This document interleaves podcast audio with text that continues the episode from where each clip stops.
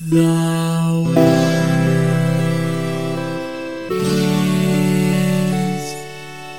safe.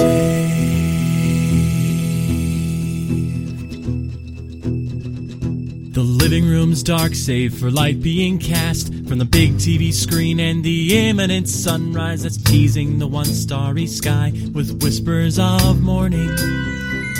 Hey, George. Hey, Lions, how's it going? It's going good. Uh, I actually got a good idea from playing this game. Um, so, uh, Sonic Mania, famously made by fans of the game who are like Mhm. ROM hackers and music remixers and pixel artists and stuff, like not Sega employees. Um, we should just outsource Nostalgia Goggles episodes to the fans and then also do what Sega did, which is find out they're better at it than we are. Yes, but then we still get the money. Sega That's- also got the money. Yes. That's what I'm saying. Yeah, no, I mean, that's that's the key part. I- I mean, if you're trying to pitch to me, see if we can get other people to paint, the, whitewash this fence for us, and then uh, and then we we get to go play by the swimming hole or whatever. How yeah, however that went. There was a However that went, but, uh, and, and a lot of racism involved. yeah, yeah, Let's not do that But, part. uh, but I do want to do the money getting part. yes, yeah, absolutely. But what do we play? Sonic well, Sonic Mania Plus. So I actually I meant to ask you about this, but I figured like this is prime podcast content. Um do you happen to know did you play Sonic Mania Plus? I don't know. Okay. It's it's subtle on the title screen. When you were selecting game modes, did you have encore mode? No. Okay, so you probably played like the original, um, because there was Okay. Sonic Mania and then they released DLC for it. Um, but depending on which game store you buy it through, you can't buy the original anymore. You can only buy it with the DLC. So I was like, oh, I kind of wonder what's going to happen because on the other side of this, we may have ended up playing two slightly different games. and we did. And here's the the other interesting thing is that when we were like oh we should we should play this. And you know we we generally try to play games that we already own. So uh so you were like oh you know it's like it's it's cheap. It's on the playstation you know store. Like no worries. I was like okay cool so fun thing i had already bought this like months ago and i'd forgotten because i played it for a little while with teddy because i was like oh i remember that they remade the sonic game and i was like and he could play as tails and it's a really great low impact way for us to like play video games together, you know?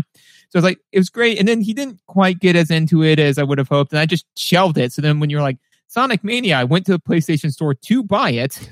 And then it, it just said download. And I was like, oh, that's right. I already own this. So I almost certainly had the older version because I bought it like months ago. Yeah. See, and that's that's doubly interesting because that was a rare nostalgia goggles nostalgia goggles experience. Like hyper time condensed, but you actually do have a prior experience with I do. this new game. Yes.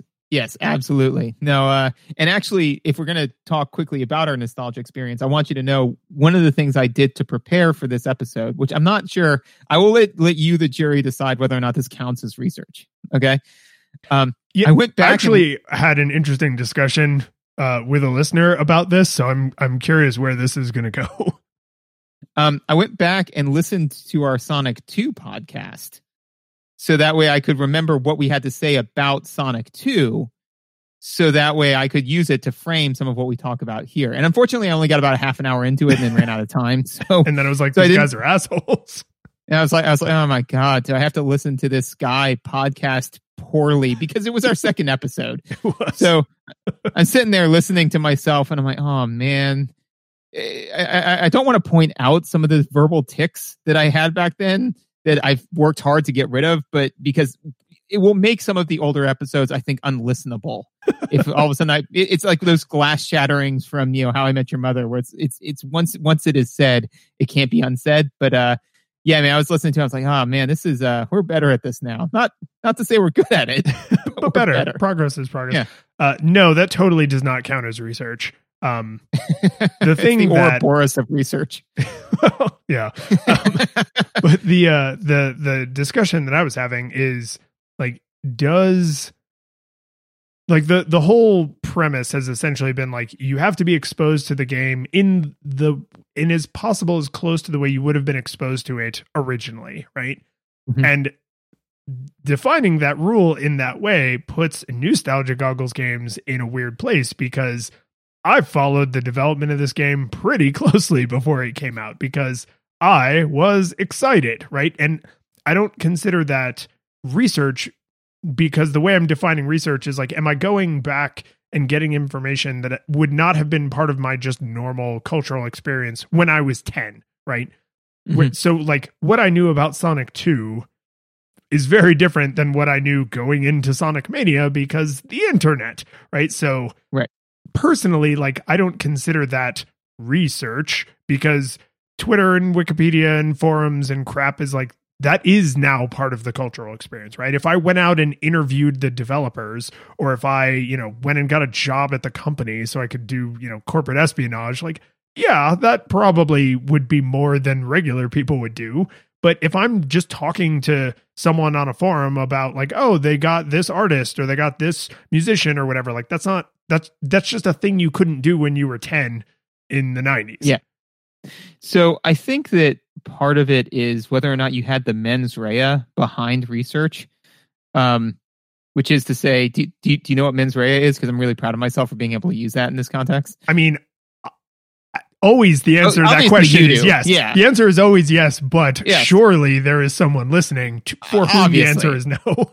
Absolutely, you know, of course, of course, of course. Yeah, So, I, uh, I don't think there's any word you could ask me if I know the definition of, and the answer would ever be no.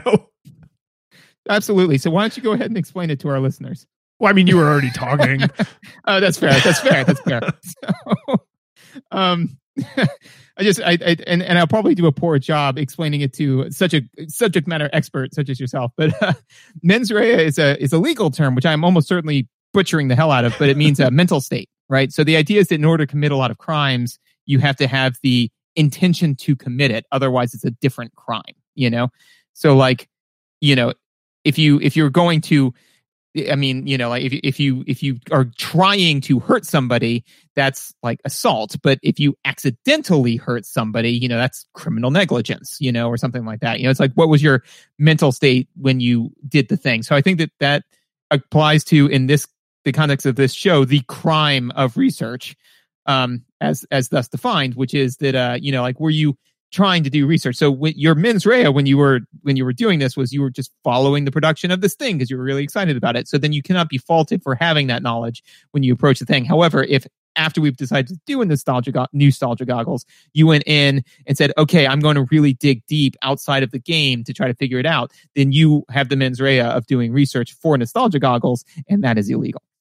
It's good. I, I'm glad that this is now canonized in an episode because uh, I think we've had a loose understanding of what this means, but I, I'm actually pretty happy with the the definition we've now settled on. This is good. This Excellent. is good. Good. Good. Um, so my, I mean, we kind of just talked about it, but like, so my nostalgia experience for this game, uh, which by 2017, which is like shockingly long ago. This game came out in August of 2017. Um, the original and then the plus content sometime later. Um, but uh, this was one of those things where I was like, oh, they're making another Sonic game. Oh, they got like a bunch of like fan engineers and artists and musicians oh, who are like super famous for their incredibly faithful adaptations and remixes of the old games. Oh, okay, this is this is kind of interesting. And then weirdly, the thing that like pushed me all the way out of logic into just full emotion, like I have to have this, was uh the um, before Sonic was a weird series of comics that no one should read because they're terrifying. Um, they were like small little comicettes in the Archie comics. Like I don't know why, Hmm. but Archie Comics like owns the rights to publish the Sonic comics. Like the world is Does weird. Archie Comics like still exist? totally does. Yeah. Yeah, it's Yeah. weird. Yeah. Um, but the uh the artist for that run of comics is like exceptionally talented. Like it's a it's a defining look and uh they got I think his name is Alex. Uh they got that artist to uh do that opening cutscene, like the little here's the there's no story. Here's the story, right? Little cutscene. And that got released as part of the announcement. Like, yes, we are really making this game. Yes, these are really the people involved. And they released that, the whole opening little trailer sequence there. And I just remember watching it and being like, I'm, I'm going to pre order this game. I'm, I'm going to open my heart to a Sonic game, and I have never been more afraid. Like, I'm married, I have kids, and like the Yeah. thing that scared, like, that I was most afraid was going to hurt me was trusting a Sonic game to be good because that's the, the track record mean- there is very all over the place. You've been hurt before, you know. times. I mean, yeah, and and you keep thinking like, but but but maybe this time, you know. But uh, and, and it was never this time. But uh, up- up until possibly now, but Yeah. we'll see. yeah, but that. but who knows? Did he get hurt again? Listen on to Yeah. find out. Um, so uh, you know, I gotta throw out for uh, you know, the the the Twitch, uh, the Twitters, uh, the Patreons, the supporters. Um, we we got a really nice letter uh, from someone uh, again through the feedback form. Apparently, feedback forms have not totally gone out of style, which is awesome. That's a totally valid way to get in touch with us. Um, but those come to me because I do all the logistical stuff, and uh, I'm just the talent, pretty face. it's, it's all you've ever been. It's all you'll ever be. Ever. Um, Yep. but uh, apparently, some, this far. some somewhere on the website, I must mention like what my day job is, and Uh-huh. so they asked, they were like, "Oh, what is George's day job?" And I was really happy with the way I responded, which was, I said, "He is an honest to god chemist." A real scientist. and, and I just realized, like, I know a lot of teachers, I know doctors and lawyers, like, I know all kinds. Everybody does, right? If you live in a, a first world country, like, you probably know people who run the gamut of the employment spectrum. I don't know a lot of scientists, so like, I realize when I talk about what you do, I'm like, yes, I know a scientist.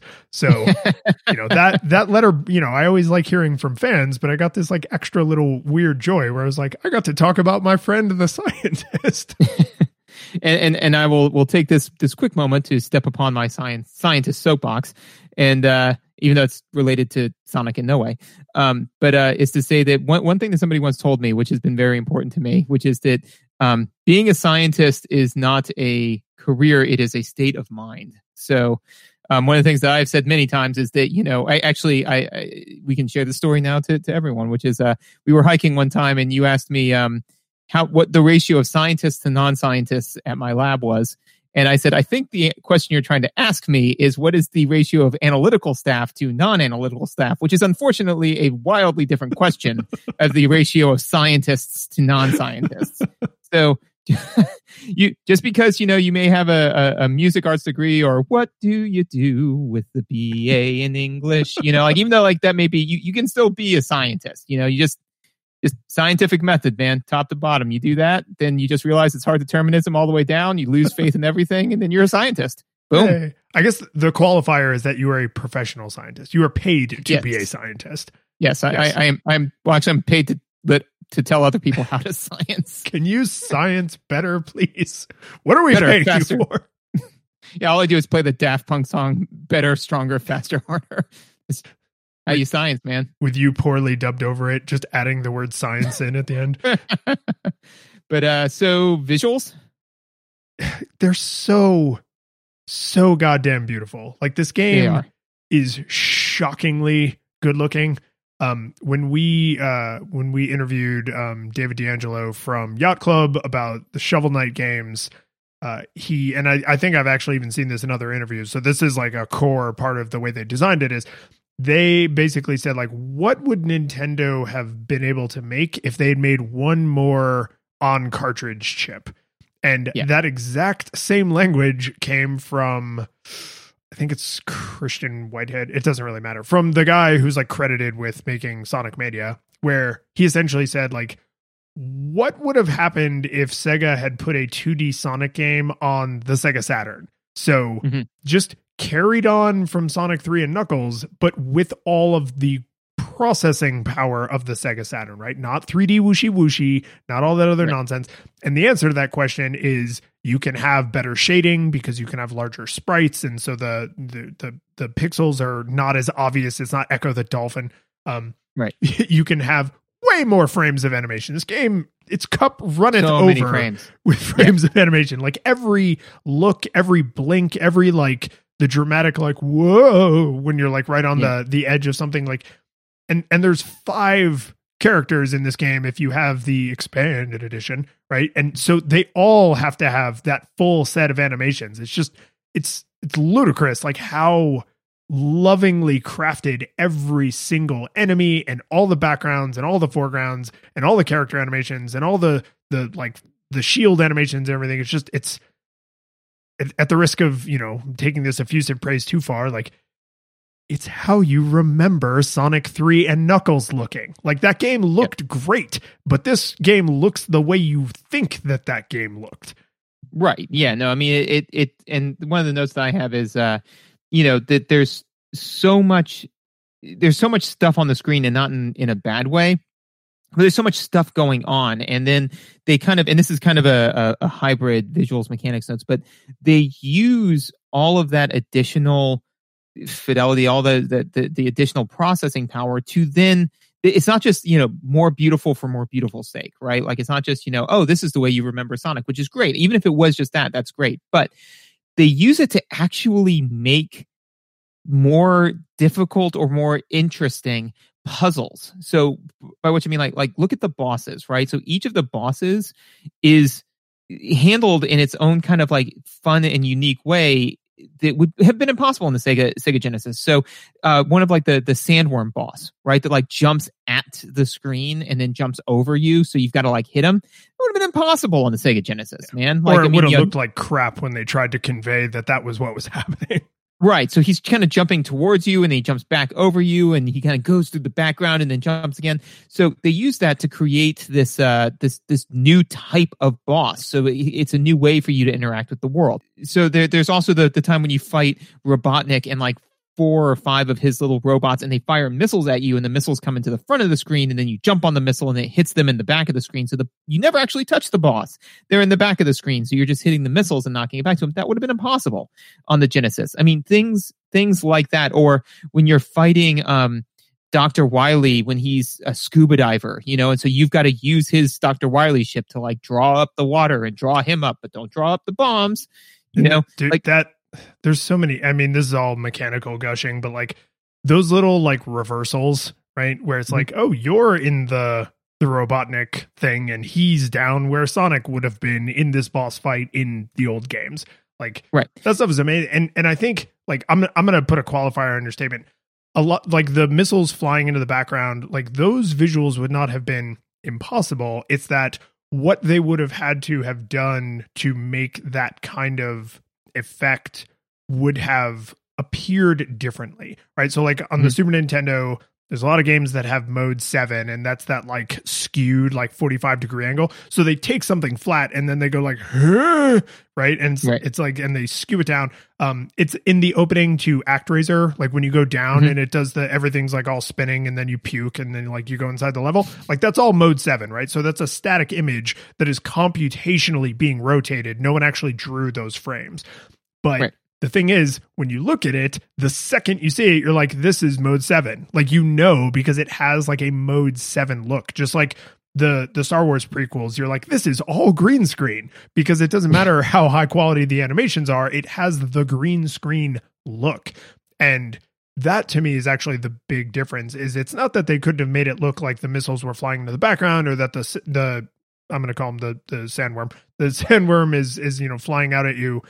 Uh, it's that it, it would have they would have had to do something to make that effect happen and you would have said oh they're doing this graphical trick to create this sense of depth and Right. it would have divorced it a little bit where it's like oh now this thing looks and feels a little different because they're having to use the Flurgan method to create this visual effect because otherwise the Genesis wouldn't be able to do it.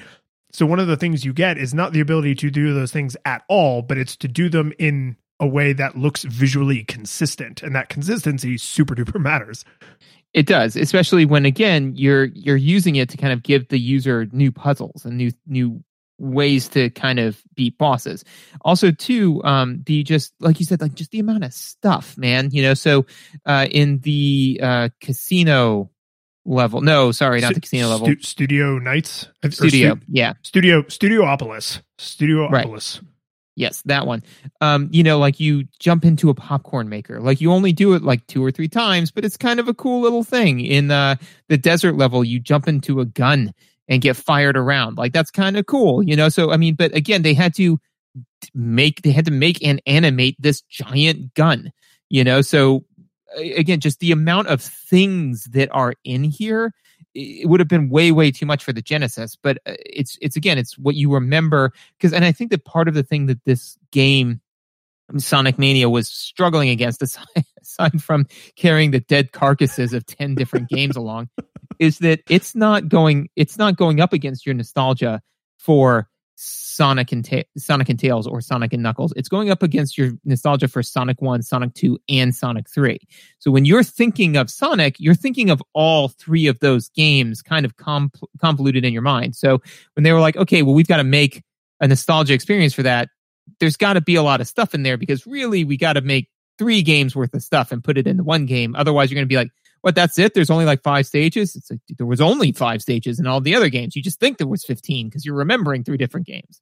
Well, and the uh the the more that that happens, the more where you're saying, "Oh, I have nostalgia for Sonic 1 and then I have nostalgia for Sonic 2 and Sonic 3 and then Sonic and Knuckles and then Sonic and Knuckles locked onto Sonic 3, Sonic 2 and Sonic 1 because you could actually lock it onto the other games and it was weird, right? Um and then maybe also like if you were super cool or you had a friend like I had a friend who had a Sega CD and you got to play Sonic CD and Sonic CD had like some really cool, weird other stuff in it that never really made it into any of the other Sonic games, right? Some of that also made it in Sonic Mania, but the more you spread that out and you're saying, I don't just have nostalgia for Tony Hawk's Pro Skater 2, I'm glad they're remaking Tony Hawk's Pro Skater 2.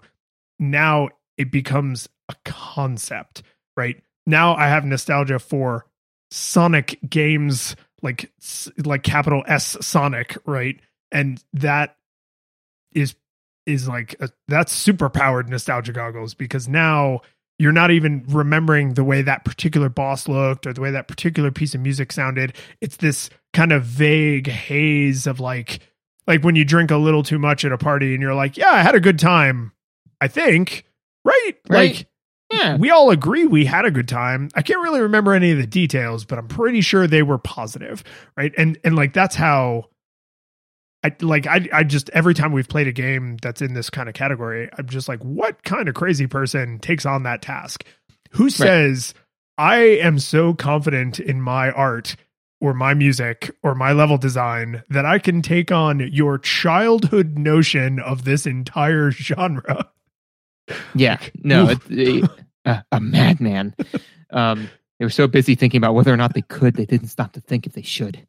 Uh so um all effusive praise notwithstanding i do have one uh complaint i would like to lodge with the uh, complaint department on on the visuals. Um the hitbox for crushing is utter garbage top to bottom. I wondered if this was going to make it to mechanics or not, and I think you're right to keep it in visuals.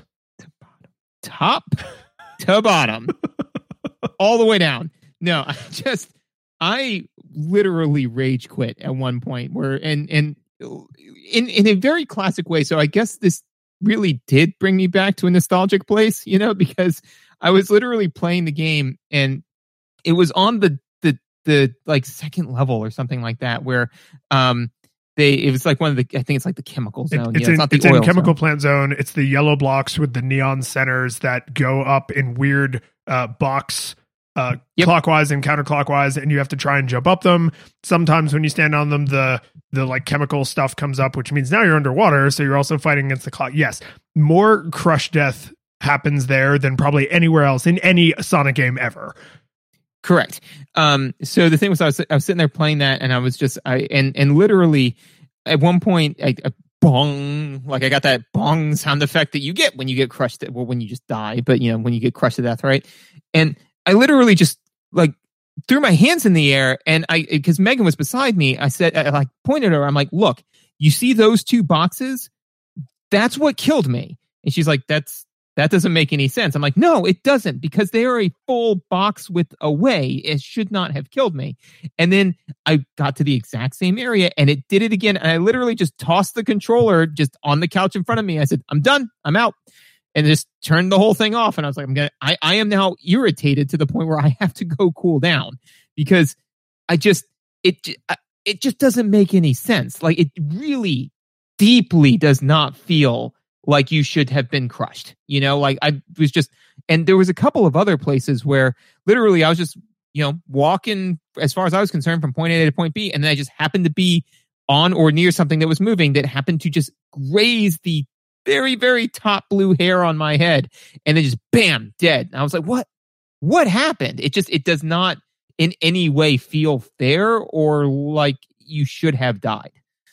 So I'm I'm going to allow this to stay in visuals despite the fact that this is super mechanical because there are a lot of places where the visuals cause this mechanical thing to happen and that that's why I think it's fair to talk about it here. Um, well, I mean, because normally we talk about hitbox in visuals, and, yeah, and to me, well, like and, the, the hitbox of death. And and the thing that is an odd design choice for Sonic Mania specifically is that this was also a problem in the earlier 2D Sonic games, and man, yep. is it true to form! Like because yeah. Chemical Plant Zone kept it. is right out of Sonic 2. So mm-hmm. th- this, like, I spent my childhood being angry that I was dying at that exact mechanic that is now killing me th- with the same visual and the same everything, right? Um, but I, I think what is odd about Crush Death in Sonic is in say like Super Mario World, if something falls on you and you are Big Mario, you become Small Mario. And when you're Small Mario for that first, I don't know, second or two, you have your invincibility frames where you can recover and get away from the thing that hurt you. And there are things that instantly kill you in Mario, but there aren't tons, right? And there, there aren't things just moving about the level that instantly murder you no matter what. But Crush Death in Sonic is one of those things that doesn't matter how many rings you have. Doesn't matter what shield you have equipped. Doesn't matter which character you're playing as. If the game decides that the sprite is inside of an area that is a single pixel smaller than the sprite is tall, you die instantly. And there's yep. no there's no way to recover from it. And because you're moving at supersonic speeds, you often mm-hmm. find yourself rocketing into a situation and then the thing moves like the little yellow blocks you know slides on its path or whatever and right before you can react because maybe the water came up and so now all your movement is slower right before you can react they cross on their paths you're a single pixel taller you get crushed to death you die instantly and so yep. there's a lot of weird mechanical stuff that's going on but I, I think that the problem with the the hitbox is there's no like sonic getting crushed there's no invincibility frames. There's no you lose your rings. It's just instant, unforgiving death for. I mean, I think literally like a pixel boundary being crossed. It's it's not it's not fun. It's like and the old like I said, the old Sonic games had this exact same problem. They copied it wholesale, which is true to form, but I don't know yeah, I, I don't I don't know why they didn't. Again, you know, like like you said, this was an incredibly unfun, frustrating thing in the original. I don't know why they carried it forward because even in uh, Super Mario World, you know, with the, the, the the level I'm thinking of is the one. It's one of the first underground levels where it, there's the giant yellow blocks that are kind of moving up and down. Mm-hmm, you know. Mm-hmm.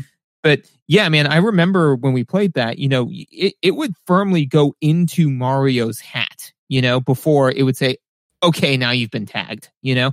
And that's the way it should be, is, is it should very much so err on the side of, of the player. And I mean, and especially with like Sonic and, and with the additional space and all of the hard work that they did here, it's like, how difficult would it have been to just create like a kneeling effect? You know, like, like it, it gets slower and slower. And then Sonic just kneels, you know? So you can like, it would be a very clear visual indicator of like, hey, he looks like this. You've got another like second of this thing coming down on you before you will be crushed to death. You know, even if they didn't want to just give you the benefit of like three or four pixels into his hedge hair, you know, like what there's there's a million different ways to handle this, but instead they just went with you know immediate permadeath. And in that one particular instance, it's frustrating because they rocket you into that area. Like you can very quickly go into that area. And literally the first time it happened, I just went straight in there and immediately died because I happened to just hit that area right when two of the blocks were coming together and then they just killed me. Yeah. I was like, oh,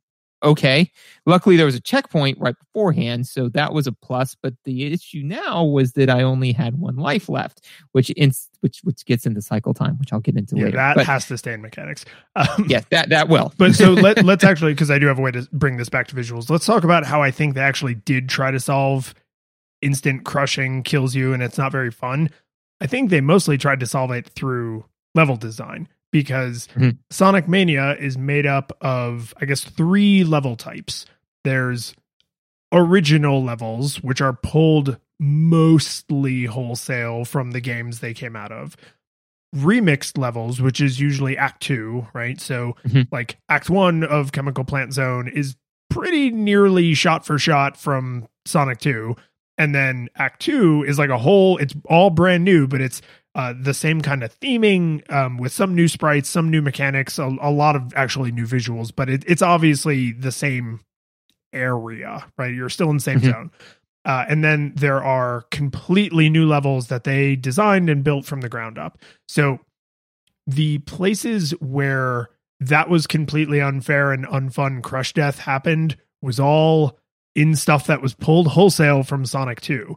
The few other times that it happened, it happened like in weird circumstances. And I was like, oh, that's an odd way to enter that room, or oh, that was an odd choice for the alignment of this, you know, spring and then that thing that instantly crushed me. But now I just won't go over there again, or I won't enter into that space in the same way. And it was it was fine, right? Because through level design, I was able to deal with that differently. So I I think oh, and another thing that they actually pulled from Sonic CD and sort of Sonic 3 um, is that the levels are way bigger and way more sprawling, right? Because you have all these different characters, like Tails can fly and Knuckles can smash through walls and glide. So there are entire avenues that are not accessible to Sonic the Hedgehog, and there are entire avenues that are not accessible to you know anyone but Knuckles and that kind of thing. So like there are areas that you whether or not they're well designed if you the player are like i don't like this there are characters that can just not even go over there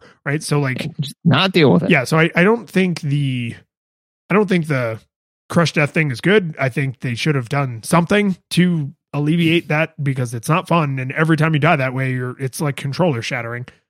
But i think the tool that they ch- i don't think they were unaware of it. I think the tool they chose to use is level design. And they were like you'll have all these different ways to get through the level and so if you want to avoid this section you probably can and and and I can I can respect that. The, to me though, that's like saying I I keep stubbing my toe on the side of this table.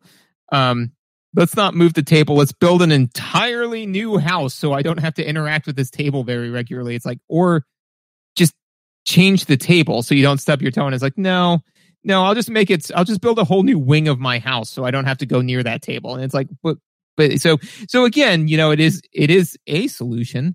Um, and, and, and I don't want to, it to sound like this, you know, like as we're, we're spending a lot of time on this, but like, I don't want to, want to feel like, like this was completely, I mean, it was a very small portion of the experience, but man, as far as like, it, if we're looking at like the median values of my experience, this is just, you know, like it, it, it the median is still really, really positive.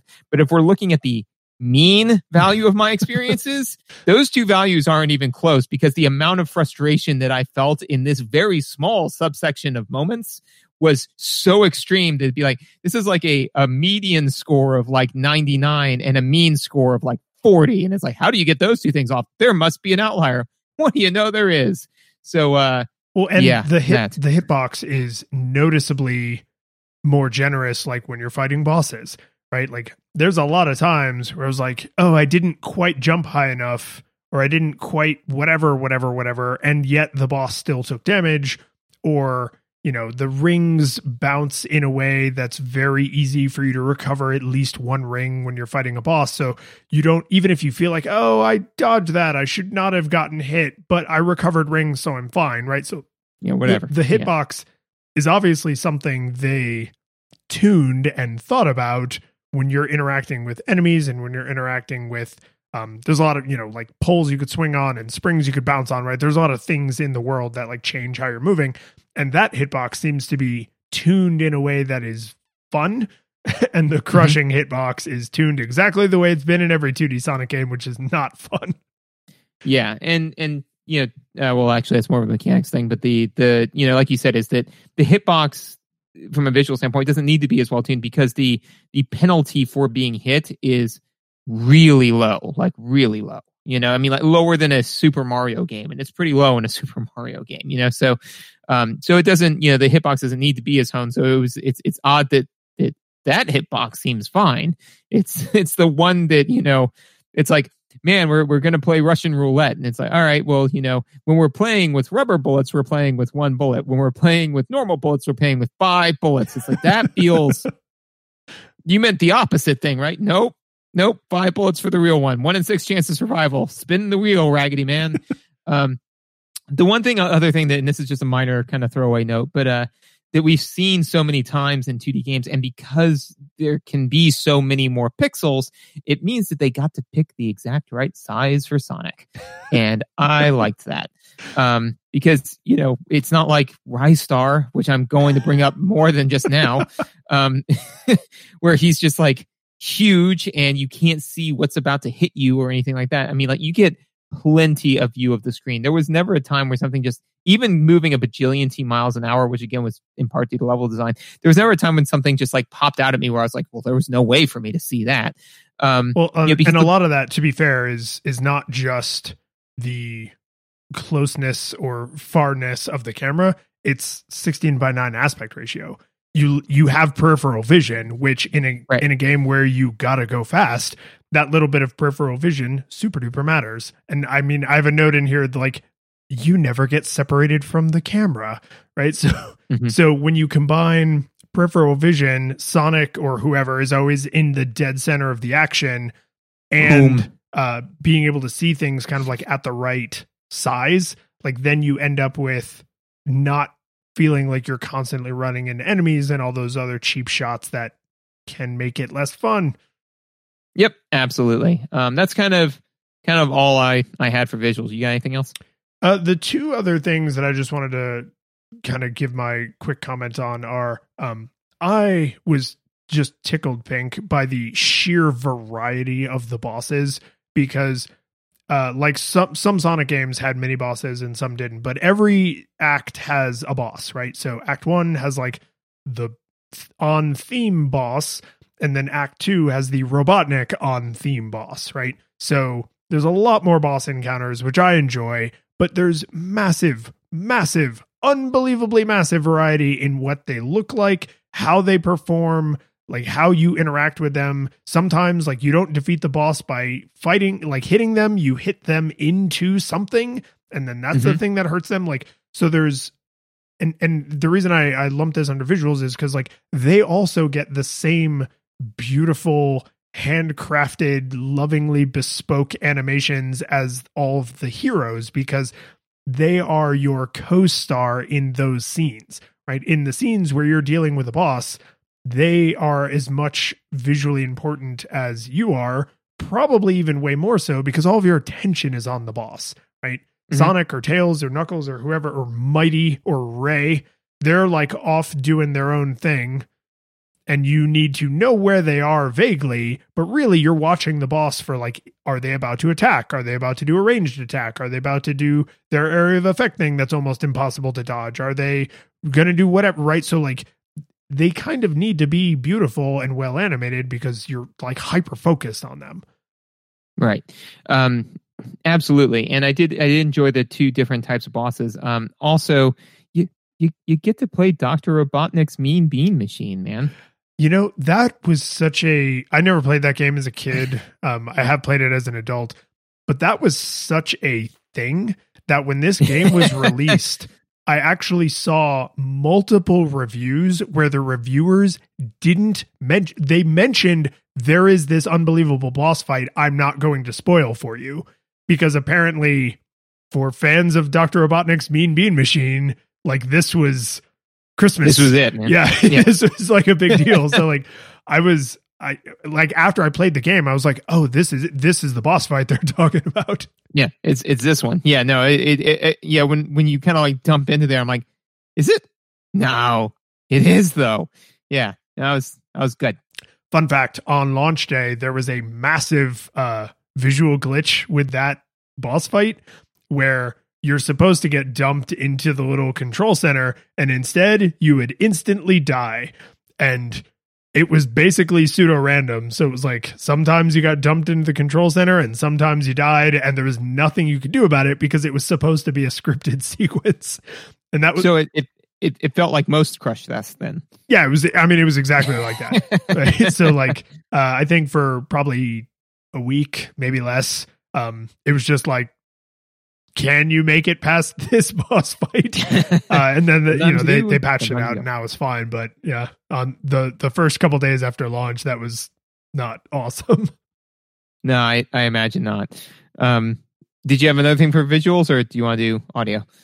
Oh, I just wanted to throw out that you said like you never felt like the levels were too busy. I occasionally felt like they were.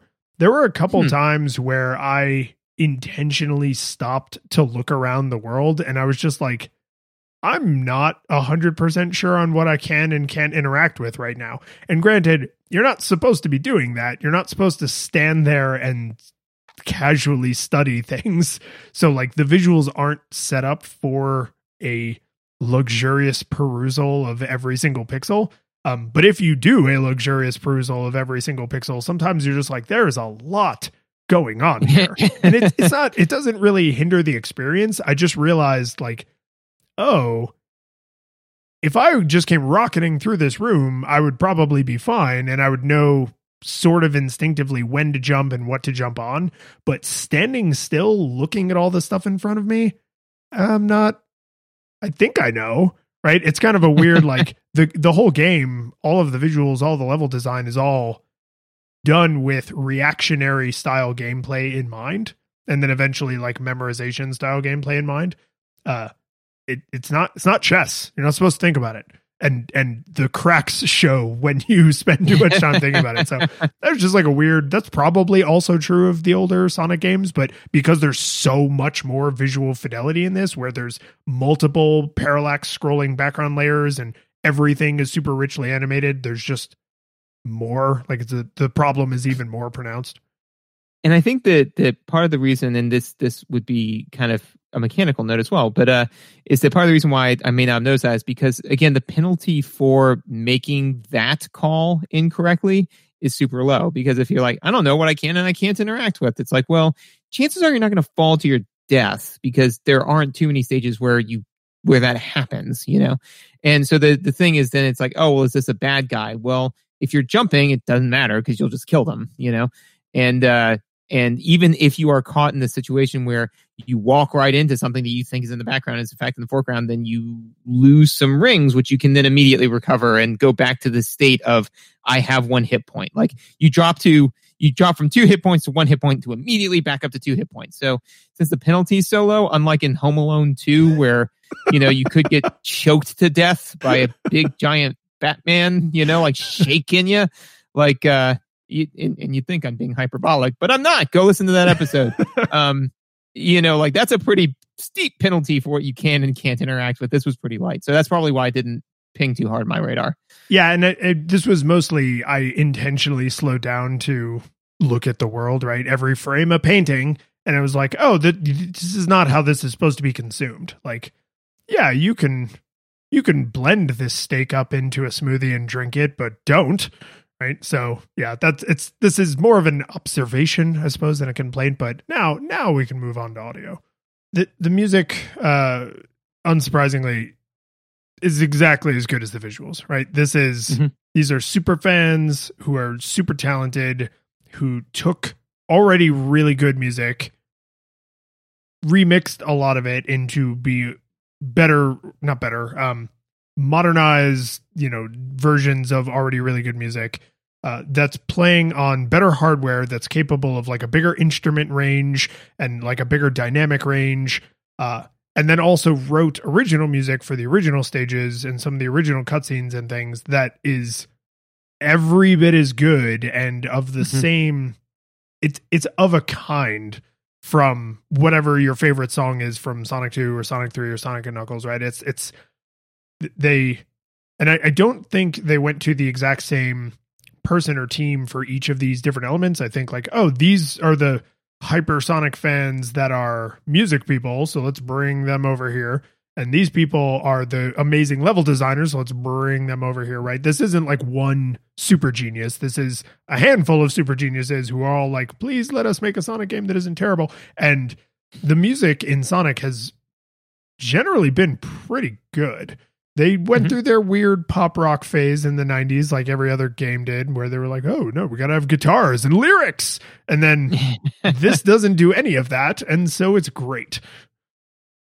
And actually, uh, to your point, where you know you said that the original music for the original stage is of a kind, I, I would absolutely agree with that because a good kind of litmus test is that when you would get dumped into a new stage that was entirely new, it wasn't you know chemical plant zone where you know it's obviously chemical plant zone or green hill zone where it's obviously green hill zone or that one Ristar stage. Oh wait no that was right um but No, wait, that Uh, was my the- waking nightmare. Wait, that was that was my Pepsi. Um, just oh, take that Pepsi and people who like actually eh, Pepsi's not that bad. But that's not the point. So when you get dumped into the original stages, is to me the mind that mindset that I got hit with was I was like, oh, this is a new stage. And then I was just in the new stage. I feel that if there was uncanny music, the new stage would continue to feel like a new thing, you know, whereas it's like, oh, the new visuals, new backgrounds can do everything, but the level design is is still very very similar. So it still feels like a Sonic level. The music, it, the animation, the the the colors, even though it's it's it's got its own visual uh, theme, the style is the same. So it feels like a Sonic level. The music feels like Sonic music. So they managed to again not just copy paste wholesale from the game and said, "Oh, let's just throw in some new stuff, make make some money, everything." It, it really was lovingly crafted. They said it has to sound like a Sonic stage sounds, and it does, and it shows. And I think that we didn't talk about this in the visuals, so I'll talk about it here with sound effects. I feel like the sound effects for uh, some of the new abilities or some of the new um, special stages or some of like uh, Mighty and Ray, you know, the bonus characters, they have their own little abilities. And sometimes you encounter these things that there really wasn't a sound effect for. So a great example is uh, and so it sounds like you didn't play plus. So you didn't did you play as Ray at all, the squirrel? Okay. Nope. He looks dumb, um, like really dumb. Like I don't like the way Ray looks. Uh, but he flies like Cape Mario in Super Mario World flies. So you, you got to do the kind of hang glider, like sine wave Mhm. thing. Um, but the longer you do it, the faster he goes. So he actually accelerates the better you do the sine wave. And it makes there's like an audio cue to help you time it right. So it's like right, and that really helps because the visual is good, but that getting I don't I don't know, it's harder to get into the rhythm when you can only see a thing. Like rhythm is something you like hear and feel, or at least it always has been for me. So getting that little whooshy whoosh sound that I can't think of anywhere that that shows up in any Sonic game ever because like Tails can fly, but he makes a helicopter sound, right? Mm-hmm. Knuckles can glide, but I don't think that makes a sound at all. So having this completely original audio cue, but having it still sound like it belongs to this world is really important, right? It's every bit as important as the visuals being on brand is like no, when this new character that I've never played of or heard of, frankly, before is going to be in the world, they need to sound like they're stepping on the same grass and picking up the same rings and, you know, exploding the same robots. And then when they use their special ability, it shouldn't totally take me out of the experience because I'm like, oh, what the hell is that? Like that's that's not how Sonic characters sound, right? So like that's such a little thing and it it that's the one that really jumped out at me because I was like, oh, this isn't this isn't my opinion. This audio cue needed to be good because I need this audio cue to fly successfully or glide, I guess. Yeah. Um. So while while you were talking about all that, I went ahead and looked up Sonic Mania Ray, uh, so that way I could you know speak semi educatedly about it. And he does look dumb, dumb, but so dumb. um. But that being said, is uh, your idea of him being flying similar to Mario is not lost on the community, although they seem to think that he flies a little bit similarly to um, Mario with the raccoon tail because there is a piece of artwork where it says Super Mario Brothers 3 and it's just got him instead of Mario flying. But I think I think from what you're describing is it sounds more like the the uh, the cape. All of that being said, is you know like it gives you on Google like the little things to filter by, and one of them says DeviantArt, and I clicked on it, dude. Why? I don't know. like it's like one of those things where like you're like, oh man, I bet you what's in this can smells bad, and then you open it anyways. You know, I don't know. Like I was sitting there, like as you were talking, and just my my hand was just moving towards DeviantArt, and, and, and my brain was like, why? What's to be gained? And I clicked Do on it. it, and, Stare into the abyss. and it just closed the window. So, So I, uh, I remember this is totally very loosely related, almost totally unrelated. When I was a kid and uh, I would make something to eat or I would go like to get a glass of milk, if there was something wrong with it, I don't know why, but I would always choose my father and I would say, Dad, does this milk smell weird? And he would go, throw it in the garbage. And I would say, like, no, but I want to make sure it smells weird. And I just, I have this crystal clear memory of exactly the way he would sound when he would say, David, I trust you. like, it's just like, I don't, you're, you're old enough that you can identify when something smells weird or tastes weird. You can identify when you shouldn't click on the DeviantArt link. You can identify Yep. if Ray's flying sound effect is more like uh in universe or not, right? Like he just he was like, no, because best case scenario, I'm going to save a dollar's worth of milk if I assess that it doesn't smell spoiled. Actually, I would even say best case scenario, right? Like, is that yes, that is the true outcome. But in order to get there, they'd have to get a third person involved, right? Because you think it smells. Oh funny. yeah, they got a tie break. yeah, right. So, like, worst case scenario, a third person has to smell the smell, and then you might save a dollar on milk. You know. So, uh, yeah. But anyways, don't don't don't do it. Uh, that's not the point. So, sound effects. Uh, as you as usual, my notes are a little bit light for sound effects. I, I basically, you know, from my seat is that you know they kept all of the OG sound sound effects because they were great and they worked. You know, like the, the shield still sounds like a shield, fire shield still fa- sounds like a fire shield, electric shield still sounds all like electricy. Um, they may have scaled it up a little bit. I don't have well tuned enough ears to tell whether or not they just ripped the sound effect wholes- wholesale or not. But uh, it it it was not a problem in the original. It wasn't it wasn't in any way broken or in my opinion really needed any true scaling up to any degree. So they kept it it works. Yeah, I, th- I think the music has a lot more going on. Like if you listen to, you know, the original Green Hill Zone next to like the remixed one, you'd be like, oh wow, there's way more instruments than the Genesis could simultaneously play, or there's a way bigger dynamic range, or there's a bigger variety of instruments that are happening simultaneously, or, or you know, whatever the limitations were. I feel like in the music, they absolutely we're like, no, we're not going to play by those rules. We're going to use the same kind of instrument palette, but without the restrictions, right?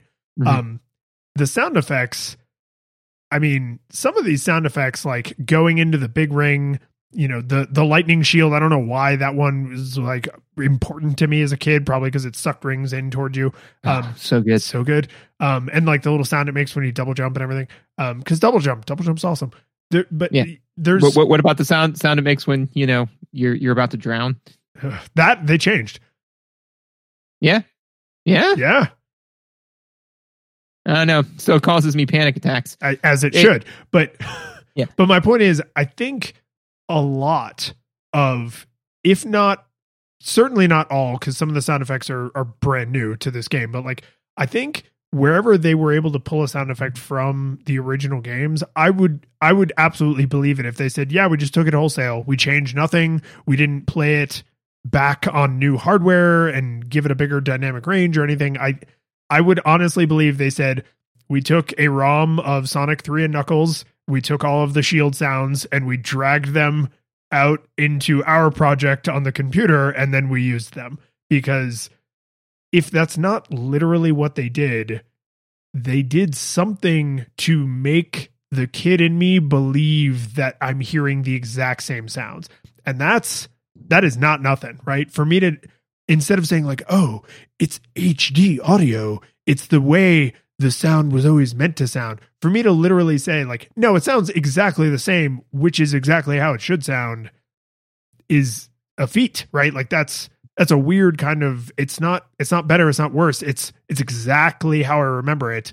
And I would almost like fight somebody who was like, "Nah, dude, it's it's totally different sound." Be like, "No, it's not. No, it's not." you're just the guy sitting down with the coffee mug, you know, with the sign that says like they're, they're the same sounds. Fight me, you know, or change my mind. change my mind. that is how the lightning shield always sounded. It changed my mind. um, you ready for uh, gameplay? Oh yeah, there's lots of mechanics to mechanics. Yeah, there, there, there, there absolutely is. But the one thing that I just want to say is there's so much game to this game. There is so much game to this game. Um, there's different, there's different modes. There's, there's so much to explore. Um, so I, I would love to say like, and I explored every inch of it. I didn't. Um, but that being said, is that this is kind of a thing that, again, when making a one to one, because I know we played a bunch of nostalgia games. Correct me if I'm wrong. Is this the first nostalgia that we've played that is a direct tie back to a franchise. You know what I'm saying? Mm, may- yeah, maybe, maybe. Yeah, yeah, I think so. Because yeah, because I mean, like we played, you know, Celeste, and that is a nostalgic game, but it's not calling back to Celeste, the NES version, right? You can pull up our library and, and yeah. So you, you, just keep talking. okay. um, but that being said, is that, that that's a different beast, right? Is because then not only are you trying to compare to the way that games were supposed the, the way you remember the game looking, right? But um, but also, you know, that that you do have an actual nostalgia experience for it. So that being said, is that I think that it was the right call to make all these different game modes and all these different kind of ways to interact with the game because when we were kids, you could spend hours, days, just playing Sonic, right? Because you had nothing else to do, you know, and you you were okay playing that same level 15 different times. Now I kill myself. Like that, that sounds I, I just I don't have time for that, right? But there's so much content here that you can get the same length of gameplay out of the game. So I think that it's interesting where it's it's almost like the um and this is definitely I'm, I'm, sure i'm going to get added by some physicist here and we just talked about me being a scientist but i'm not a physicist um, which is that to me, it's kind of like the, well, um, if you fire light on a moving object, light has to go faster. It's like, no, no, no, light can't go any faster, man. So, well, then time's got to change. Wait, is that right? You know, so it's it's kind of like that where it's like, you know, um, we, we're to make a Sonic game. It's like, well, I mean, adults are only to get like three hours worth of gameplay out of an old school Sonic game. It's like, nope, got to get 20 hours worth of gameplay out of it then the content has to change, you know? so it's like, it's like, no, we have to hold this variable constant, which is not the one that you would think would be held constant, which I think is kind of fascinating. Well, and I mean, I, I talked about, first off, I think you are correct. I just did a quick look over the, the episode list. And as of this recording, um, I don't see any other direct continuations uh, from any of the nostalgia games we've played, which is kind of cool, right? Yeah. That get that that's another feather in this game's cap. Um, Not until we play Doom Eternal.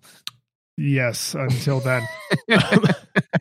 uh, but you know, when I, I, talked about like the sprawling uh, level design, so literally as recently as this afternoon, like as of the mm-hmm. day we're recording, I was messaging you like I am still finding things out about this game because I can't, you know, sink a hundred hours into it before every review, and also like that would start to skew. Like there's an amount of exposure in a condensed amount of time that starts to like bias you in weird directions right? So that that's mm-hmm. its own kind of problem. It's like like oh i played this game for 24 hours but over a 25 hour period. It's like yeah you're gonna feel differently than if you played it 10 hours over a 168 hour period right? So um right. 168 hours right? One week. Um it i think it is.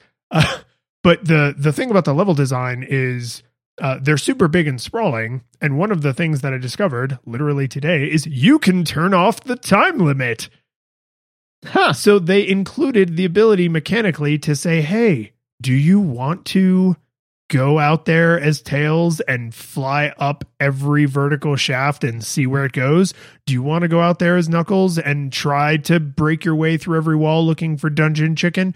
Do you want to go out there as Ray and see if you can fly a perfectly straight course from one end of the level to the other if you're at the right altitude? Like, it's going to take you a thousand attempts, but like, go ahead. We've turned off the time limit, right? There's still enemies. You could still die, but the fact that they give you this gigantic world to play in and then say, you don't have to play the whole game a thousand times and try to find all the paths within, I think it's 10 minutes. Um, just turn the clock off and then take all the damn time you want. Right. And that, like, as an adult in particular, that delighted me because I was like, well, if I was a kid, I probably wouldn't do this. I would probably just replay the whole game or replay the whole level and just try to find different lines to draw from start to finish. But as an adult, part of me is like, no, I just, I just kind of want to wander. I just want to sort of stroll through the level at my leisure and see what I see. And and that's that feels like the kind of thing that a kid would never ask for, but an adult is like, thank you, thank you for doing this because I don't have as much time as I used to. Well, and it is an exam- example of and of the game doing this in the correct direction, um, which is you know user defined difficulty. It's it's similar to um, you know the assist mode in Celeste, right? Where it's just kind of like you know, first of all, the game makes it very clear how the game is supposed to be played because when you go into it, right, there's, I mean, even even this game, like they they don't say play no save mode. Like that's the way it's supposed to be played. And then, you know, if you need saves, then you can kind of do it this way. It's like, no, you know, here's here's your save spot. Here's kind of the way we assume you're going to play it. You can you can play it old school with with no saves. Um, but then it's like that's this is the way the game is supposed to be experienced. You want to turn off the clock? Turn off the clock. You want to do this other thing? Do that. You know, like here's here's all the options you can turn on and off to enjoy the game however you want to enjoy it. Um, but if you, but this is the way it, that we think you will get the most out of it, which is um, what I think we should be seeing more and more of in games. It, what it doesn't do, which a lot of games do, where it says like, "Hey, do you want to play easy Sonic, medium Sonic, or normal Sonic, or you know, like or hard Sonic?" It's like, well, hard Sonic. What's the difference between hard Sonic and easy Sonic? Well, easy Sonic has the time limit turned off, but it also nerfs a whole bunch of other stuff that you don't really want nerfed. It's like, well, I just I just want the clock off. Yeah, so it's like, well, then it allows you to make that that level of selection, which is uh is really good in a video game. I, I appreciate it. Well, I think the timer is an interesting one because you're right. I can totally imagine easy mode including something like, oh, and on easy mode there's no time limit. It's like no, I, I want you to remove the timer not because the game is too hard, but because not having not being time boxed allows an entirely different kind of gameplay it's I mean most of the levels even a a semi games literate player can get through the level easily in 10 minutes. Like time is virtually never the thing that kills you in a Sonic game. But if you have a gigantic sprawling level with 800 different ways to get from point A to point B that you want to go look at every single pixel of then 10 minutes won't be enough right? So I, I can imagine them doing exactly what you said and just lumping turning off the timer with like, oh, and there's also half as many enemies. And it's like, no, I'm interested in what all the enemy placement is. Like I yeah. part of the reason I want to see which path through the level is the most interesting is seeing which ones have the most enemy placements that kill you or where it the enemy placements actually help vault you forward at top speed and right but I can't do that because you also turned all of the enemy placements down to easy mode. So I'm I'm really glad that they they decoupled those things. Um, the other things that you see in the game options are, to me, the biggest giveaways that these games were made by fans who were given official permission from the company because one of one of is this just makes me want to giggle even just thinking of it. One of the game options you can turn on is just called and knuckles and it just adds Knuckles to the party no matter who your main character is instead of the second per instead of Sonic and Tails it's whoever and Knuckles and Knuckles including if you're playing as Knuckles Yeah. So you Knuckles and Knuckles, and man. Knuckles. And I just like that feels like the kind of thing that at Sega, like the designers would have thought up on their own and they would have joked about, but they never would have shipped. But because these Right. people are like, we don't work for Sega, like we're fans. This is our stuff. Like once you gave your art to the community, it became ours. And we think Knuckles and Knuckles is funny. And so we put it in our game. Like I love that that's there. It's dumb as hell, but like, why not? Why not? I don't think that the, anybody will ever argue with the fact that this Sonic art has been given to the community and the community has done things with it. Um, Ah. uh, DeviantArt. Anyways, uh, so um, the one one one thing we got we got to touch on right because uh, it's going to be on my tombstone um, uh, is uh, cycle time. So I uh, realized uh, if we were picking like um like weird stage names, like Mhm. I would be camera and you would be cycle time, and I'm just trying to imagine like the first you know live episode of the podcast we do where we have to stroll out on stage and like the beginning of a YouTube video be like instead of you know like uh what is it Wiz and boomstick it's like I'm camera and Yep. this is cycle time and we're here to figure Ter- out who terrible would win a nostalgia goggles. Uh, I like Death Battle. Um, but anyway, so cycle time. Uh, it's bad. I don't like it. Uh, it's not the worst. It's not as bad as it was in OG Sonic, where when you lost all three lives, you got rocketed back to the beginning of time. Um, also, you had to play through the game in one sitting, um, which they offer you that ability if you like that. I mean, I assume there are people who like that, right?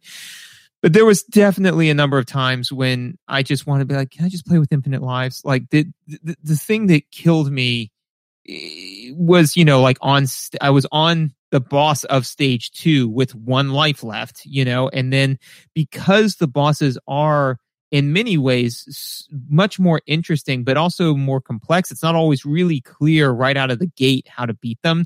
You know so you may take a couple of hits and you may die. Well if you got there with one life now you've got to play through all of stage one and all of stage two before you get a crack at that boss again you know before you get to try the thing. And and the one that was the worst where i i did have to walk away for a little bit just to emotionally prepare for the problem again was uh it was it was the water level that where i i basically i got to um oh you All the way where the- where it's chasing you and you're like getting Yeah. blown back?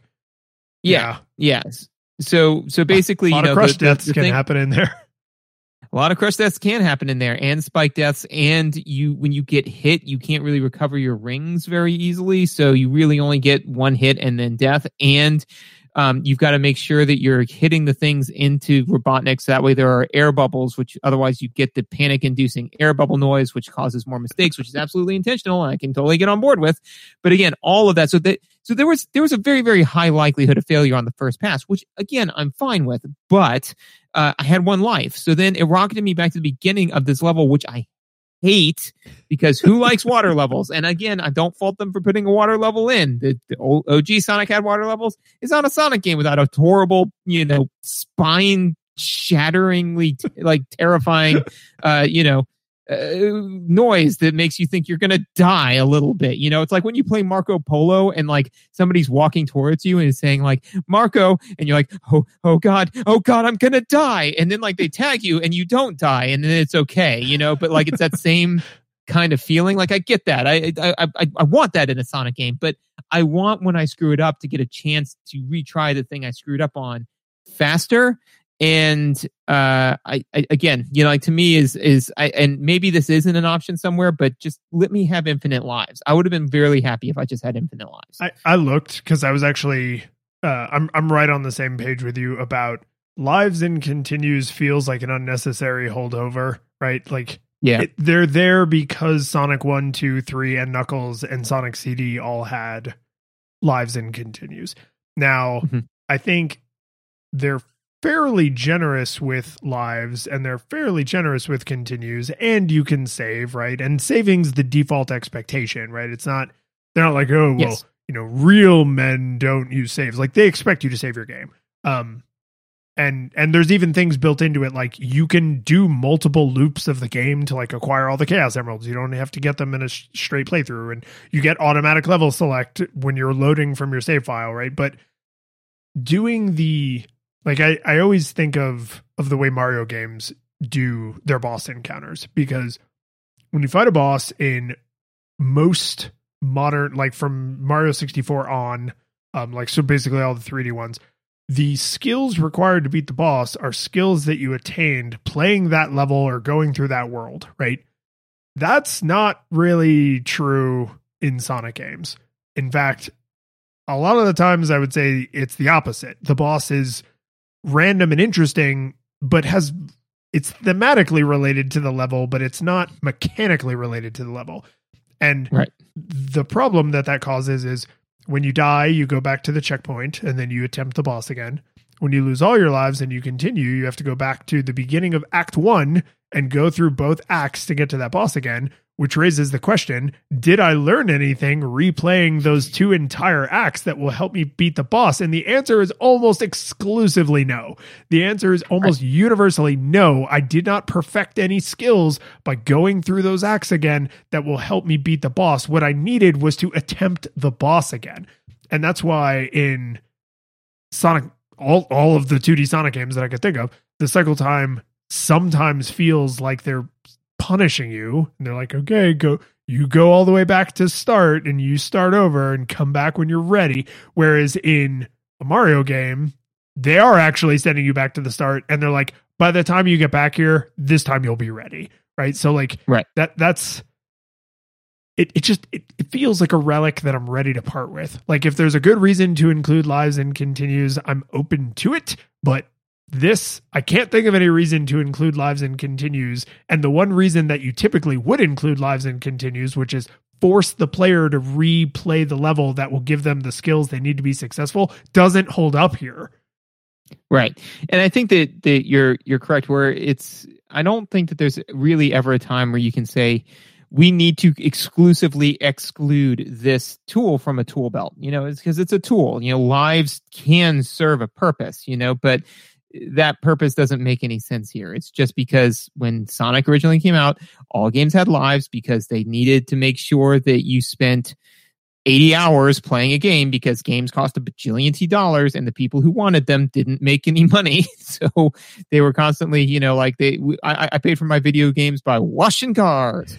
Um, so you know, like uh, you got to wash a lot of cars before you get a new game. So I mean, I get all of that, but like now that doesn't hold anymore. You know, it doesn't hold economically, it doesn't hold mechanically. We just we know better. So, um, yeah, I get the. And again, you know, you could say like, hey, this is the way we want you to experience the Sonic game. That's cool, but like, make it clear, you know, or just how many lives you want to start off with. We think you should start off with three. You want to start off with 99? That's cool. Because I'm fine with it not being truly infinite. If I really screw up the boss 98 times, eh, I'm fine with it like being kicked back to the beginning. Because maybe I do just, maybe I do need some fundamentals, you know? Yeah. Yeah. At that um, point, then it's like, maybe you don't actually know how this game is played. so that, like, you know how to, you know how to jump, right? Like this, you got that one. This is there's there's two interesting forks that I want to I want to make sure we get to both of these. So um, one is uh, the designers obviously thought about this with the inclusion of the encore mode, and uh, the this is like the dark side of the bosses have so much mechanical variety because in in almost every other case, I would say I love the mechanical variety. I love that there's Doctor Robotnik's Mean Bean Machine. I love that one of the bosses you fight in an elevator, and when the elevator is going in the wrong direction, like you can't jump properly, and so it it like mm-hmm. screws up your ability to hit them. Um, I I love uh, that one of the bosses you knock the boss into spikes. You don't actually deal damage to the boss directly. Like there's just so much insane variety, and that's that's wonderful. But that often also means that nothing in the level prepared you for that boss experience. So it's like it's a, it's a double edged sword. Um, here's something that I know you did not get to experience that uh, I would be interested on your like shooting from the hip take on it. So Sonic Mania, I didn't like it. I don't like it. Sonic Mania Plus includes uh, Encore mode, and Encore mode has no lives and no continues. What it has is as you move through the world, you unlock the other characters. So eventually you can have a full party of Sonic, Tails, Knuckles, Mighty, and Ray. And any two of them can be on the field, and you can freely switch between them at any, well, almost at any time, right? And so that totally changes the way you move through the level because you're like, oh, I want to I'm going to fly through here as Tails, but oh, now I want to bash through this wall, so I'm going to switch to Knuckles. But you can only switch between the two players who are on the field. And there's monitor boxes that when you break them open, it randomly picks between all of the characters you have currently in your party. But what happens is when you die, that character dies. You don't actually have lives. So now Sonic is out of the party or Ray is out of the party and you only have the remaining party members. And then there are bonus stages and monitor boxes that allow you to earn back the party members that you've either lost or not yet acquired. And then you play through the entire game with that setup. So no lives, no continues. It's can you keep at least one member of the party alive through through to the entire game, which is so there's five lives. Uh, well, but you can you have opportunities for earning characters back More in your live. party that are denser. So like normally you would have to get a hundred rings to um, get an extra or, or hit a box with it has a Sonic. Yeah. There's just more, there's just more of those Sonic boxes. Well, but then there's also an, an entire additional bonus stage where you could go from just one character to a totally full party in that one bonus stage. Okay. So, but I mean, so so basically, it's five lives, and you get more lives more faster. Five lives, you get lives more faster, and th- the lives, the lives are. It's slightly decoupled from just having more lives because, like, say you suck playing as Knuckles because you really suck at his glide thing. Like, if he's the last person in your party, that's riskier. You should right. you should burn him earlier because you suck playing as Knuckles, right? Or if if right. you can't seem to fight bosses as anybody except Sonic because Sonic actually has the highest jump arc, then like you need to make sure Sonic is alive and available to you when you get to the boss, right? So like they are lives but not in a way. Right. No, I mean it's it's it's definitely different to a degree, kind of as you as you mentioned. But you know, like when you know, so firing from the hip, right? So um so yeah, so I mean, it's it's it. They do couple to um the failure spectrum of like you know so basically if we say lives is a way of generating a failure spectrum right? So you know three three out of three lives is nuns on the failure spectrum and one out of three lives is one aggressive screw up away from total failure and now we're going to punch you back right? So so it's the it, it is a five person failure spectrum but the failure spectrum is more fluid. Now that being said that's not all that it does, but it still does take the place. Like, so they haven't completely eliminated lives and eliminated that failure spectrum. They've, they've changed it and then made that also do something else where like you said is it is it allows for tactical and strategic play on top of being a failure spectrum yeah and, you know and but I it, think but that's it, it does the, my my key the you know the the abstract at the top of my dissertation here is the developers clearly thought our lives and continues something we need. And if we are going to change that system, how do we want to do it? Right? Because taking lives and continues away wholesale would be one option. Letting you pick how many lives and continues you have would be another way to handle it. Um, making lives so ridiculously abundant that they're functionally not present, but you could maybe die if you were really, really reckless would be another way to handle it. And I think it's interesting that the way they decided to play with the the I love that term failure spectrum. The way they decided to play with the failure spectrum is like, what if you didn't have any lives or continues, but you had a like a your whole party of characters, and then what would it be like to play through the game with that setup where you essentially at any moment are five screw ups away from being done and can never be more than five. Right? You can't build up 10 a backlog of 10 Sonics in your party. You always just have the one Sonic. And I do think that's a really really interesting twist. Um it's uh it, they said what if what if Donkey Kong, right? um what, what if Donkey Kong? Yeah, but you know, I mean, like, what, what if Donkey Kong Country, right? You know, I mean, because that's that's kind of what they did there, right? Which was, you know, like okay, and, and I mean, we've we've likened that to, uh, you know, the differences between like being able to select between, you know, large Mario and small Mario. It, it, but you know, in the Mario games, there's no disadvantage to being uh large Mario, except that your hitbox is a little bit bigger. But you know, um, in this case, you know, like you said, is that there's a reason to play Sonic. There's a reason to play as Mighty. There's a reason to play as Tails. You know, um, so if like you said, is if you play as Tails and then you know you completely hose yourself because there's an area where Tails would have been super awesome, but you blew him earlier in the stage by a dumb mistake. You know, then you're just screwed. So I definitely think it is that is way more interesting to me um, than you know just the standard like, hey, you've died, you died three times. We're going to kick you back to the beginning. Um, it is still, you know, and I, I think that that's kind of the if you're going to do that where you have a, a static party, you really can't do infinite lives. The only thing that you can do is say, okay, well, when everybody in your party dies, you just get kicked back to your last checkpoint, not, you know, but but again, like it, it, it avoids save scumming, which you can't do in this game. But you know, saying like, okay, well, I've gotten this far, I, I, am I'm, I'm I'm on the failure spectrum. I'm at a midpoint. I'm just going to reload my save. It's like, well, you know what? I could probably pull it out. I've still got Mighty and Knuckles. You know, like we can we can do this. I think that that's probably a pretty good idea. I, I approve. Turns out I like it. um. So I, there were two two minor throwaway things that I just wanted to mention, and then I'm I'm kind of I'm good.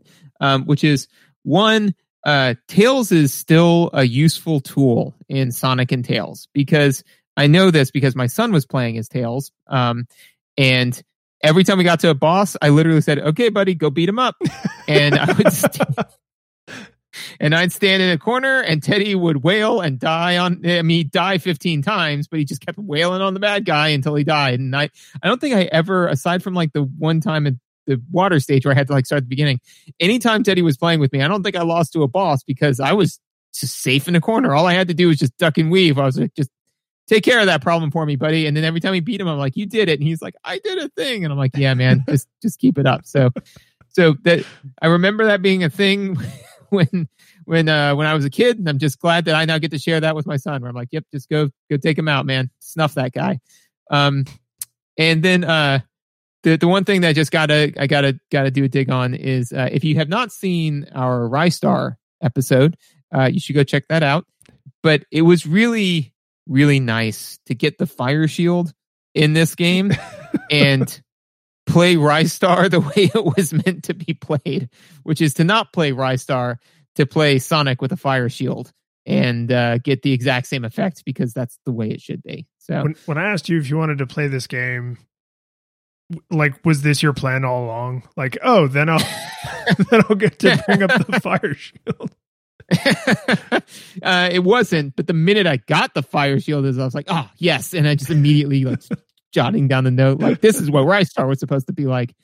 So uh so yeah but that's that's kind of all i got. So the the only other two mechanical things i wanted to uh talk about is just um I, I i've been pretty effusive about the level design and the one other thing that i haven't said is that the level design in Sonic games has always been, to me, really good at being visually interesting, but not actually doing anything that you couldn't have done. They just made it novel. So, an example of that is there's an entire stage or act, I guess it's only in one act. Um, there's an entire act where you can jump on these little catapults and it fires you into the background. And then, like, you're tiny and you're way off in the background. And it's like, does that matter? No. Are you still going on the same loops? Yes. Does it look neat? Yes, it does. Right. And I yep. like, I just, I love that the way people think about designing Sonic levels when they're designing good levels is you can jump, you can spin dash, and that's kind of all we're going to expect you to be able to do, right? Tails can fly, Knuckles can climb, and yes, there are things in the levels that expect you to have those abilities because they wanted to make you have to go exploring with those abilities. But generally speaking, Tails can still pick you up and kill you. Tails can also pick you up and kill you. Um, how much did your son do that? a couple of times where, where like jump. But the difference is you got to jump like up to him. You know, Yeah. he can't just like pick you up like he used to be able to. And also, uh, I know this is a little off topic, but Tails also doesn't interact with destructibles like like bridges that fall out. You know, like he did in the other one, which is super Yeah, sweet. massive um, improvement. because yeah, yeah, there's, there's the little things, but yeah, no, there was definitely one time where I jumped up and all of a sudden I heard th- this, which is the sound that it makes when you you and Sonic clasp arms, and then I was like, which is actually the sound that it makes when you and Sonic clasp arms, right? And I was like, buddy, put me down, put me down, put me down, and he doesn't know what's happening, so he's just like pressing to from his mind the put him down button, which is the fly f- further and higher button. and I'm like, no, no, no, no, no, no, no, no, no, no, no. Oh no, we died. Oh well, whatever. anyways, you were saying no, that was a delightful tangent. Um, but I mean, the the the punchline is all of the stuff. There's a shrink ray in one of the levels, which is super cool. But like nothing changes. It's the same stuff. It's just smaller and cute, right? But you're still jumping and going fast and running through loops, right?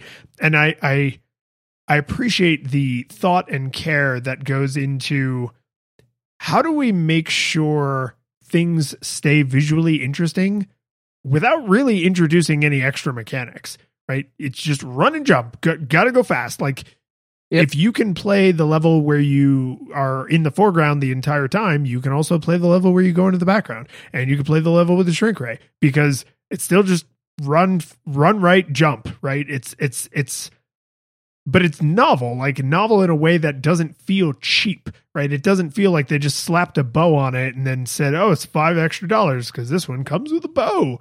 Like it, it feels different. It feels like, "Oh, this is the level where you go into the background. Oh, this is the level with the shrink ray. Oh, this is the level where everything's filled with oil, and if you have the fire shield, you can set the oil on fire.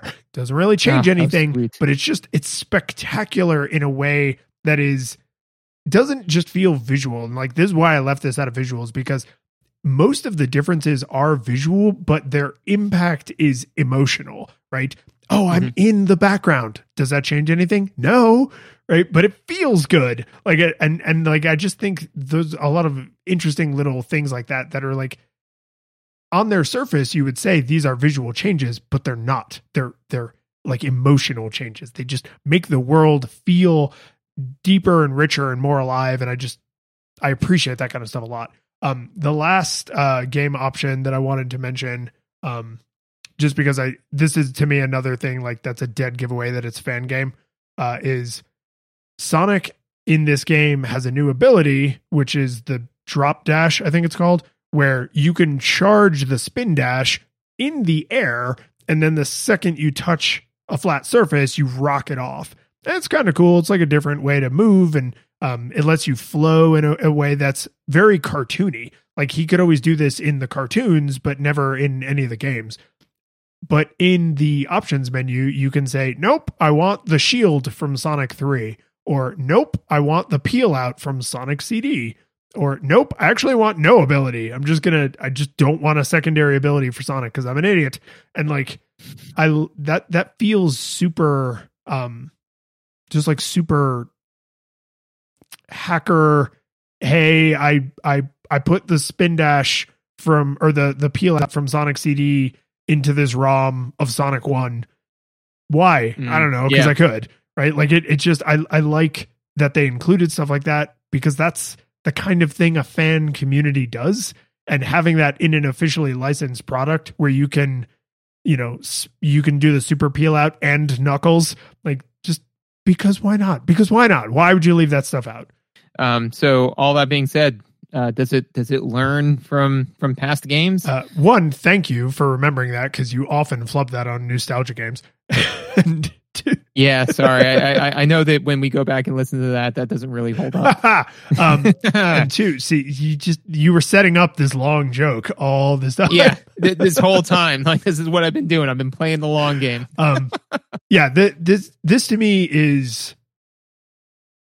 I have recommended this game to people who have never played a 2D Sonic game, and I have essentially said, play Sonic Mania, and if you enjoy it, go back and play Sonic 1 and Sonic 2 and Sonic 3 and Sonic and Knuckles and Sonic 3 locked on to Sonic and Knuckles and and those are all good games in their own right.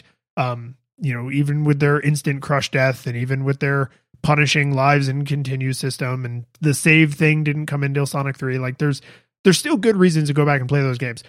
If you play Sonic Mania and you don't enjoy it, you don't enjoy Sonic games. This is the purest distillation of what makes a 2D Sonic game good. It has the best visuals, it has the best music, it has the most creative and interesting level designs, it has the biggest variety of ways to play, it has the best balance of things that are hard without them being punishing and still being true to games of the 90s era that they're aping. Um, you can't you might like other Sonic games more, right? You might like Sonic 3 or Sonic 2 or whatever more than you like Sonic Mania, but you can't like 2D Sonic games and not at least enjoy Sonic Mania. This is not my favorite Sonic game, but I would say it is the best Sonic game. Oh yeah, no, it's it's like you said. I mean, you know, we, we can't help but view things through our nostalgia goggles, um, no, no matter how much of uh, experts we try to be. And so, I mean, you know, our, our older Sonic games going to hold a more special place in in your heart, probably. But uh, is this is is this an exemplar of what a Sonic game should be? Absolutely, especially for you know anybody. Like one of the things um, that I've said to a number of people of like why I I, I really dislike Man of Steel is um, because I've said that I feel that it has robbed a generation of what Superman is supposed to be. You know, so I mean, like I grew up with Christopher Reeves as Superman, who stood for truth, justice, and the American way. And then we've got, you know, uh, the Henry Henry Cavill one, who great actor, but his kind of stands for like snapping necks. um, you know, so you know, again, I, I'm just kind of like, uh, so I feel that for a generation that was robbed of a proper Sonic game, you know, that only had the 3D Sonics and the anime Sonics and the Shadow and all of that wild nonsense, you know, where his Sonic with a gun, gun Sonic, breaking necks. Um, you know, with all of that, right? To finally say, like, okay, no, this this is a Sonic game. This is what all the hubbub is about, you know. Um, you know, it's got uh it's got Sonic, it's got Tails in there. I mean, I love Tails, you know, like he's uh he's he was always like one of my, you know, one of my favorites. I mean, I used to play as Tails fairly regularly, you know. Um, so I mean, like it's got it's got everything that classic Sonic has, and then allows you to tailor ta- overall tailor the experience the way you want it. It falls short in some places for me, absolutely. But uh, if somebody said like, "Hey, man, do you want to play this Sonic game?" I'd be running at it It's 768 miles per hour. The curtain falls, the music plays, the credits roll, then it all fades to black and you're left by yourself. The fanfare is gone. There's no player two there by your side to share victories won. But as you slowly progress down the hall to your bed, a few great events leak back into your head from the time that you spent traversing the land, battling evil, fighting the darkness, just sword in hand. Your memories creep in with the edge of a smile. You realize again what you lost for a while. You're gonna think back much less on how you saved the day than on all the experience gained. At the end of it all, gamers play what we play. Not for game over,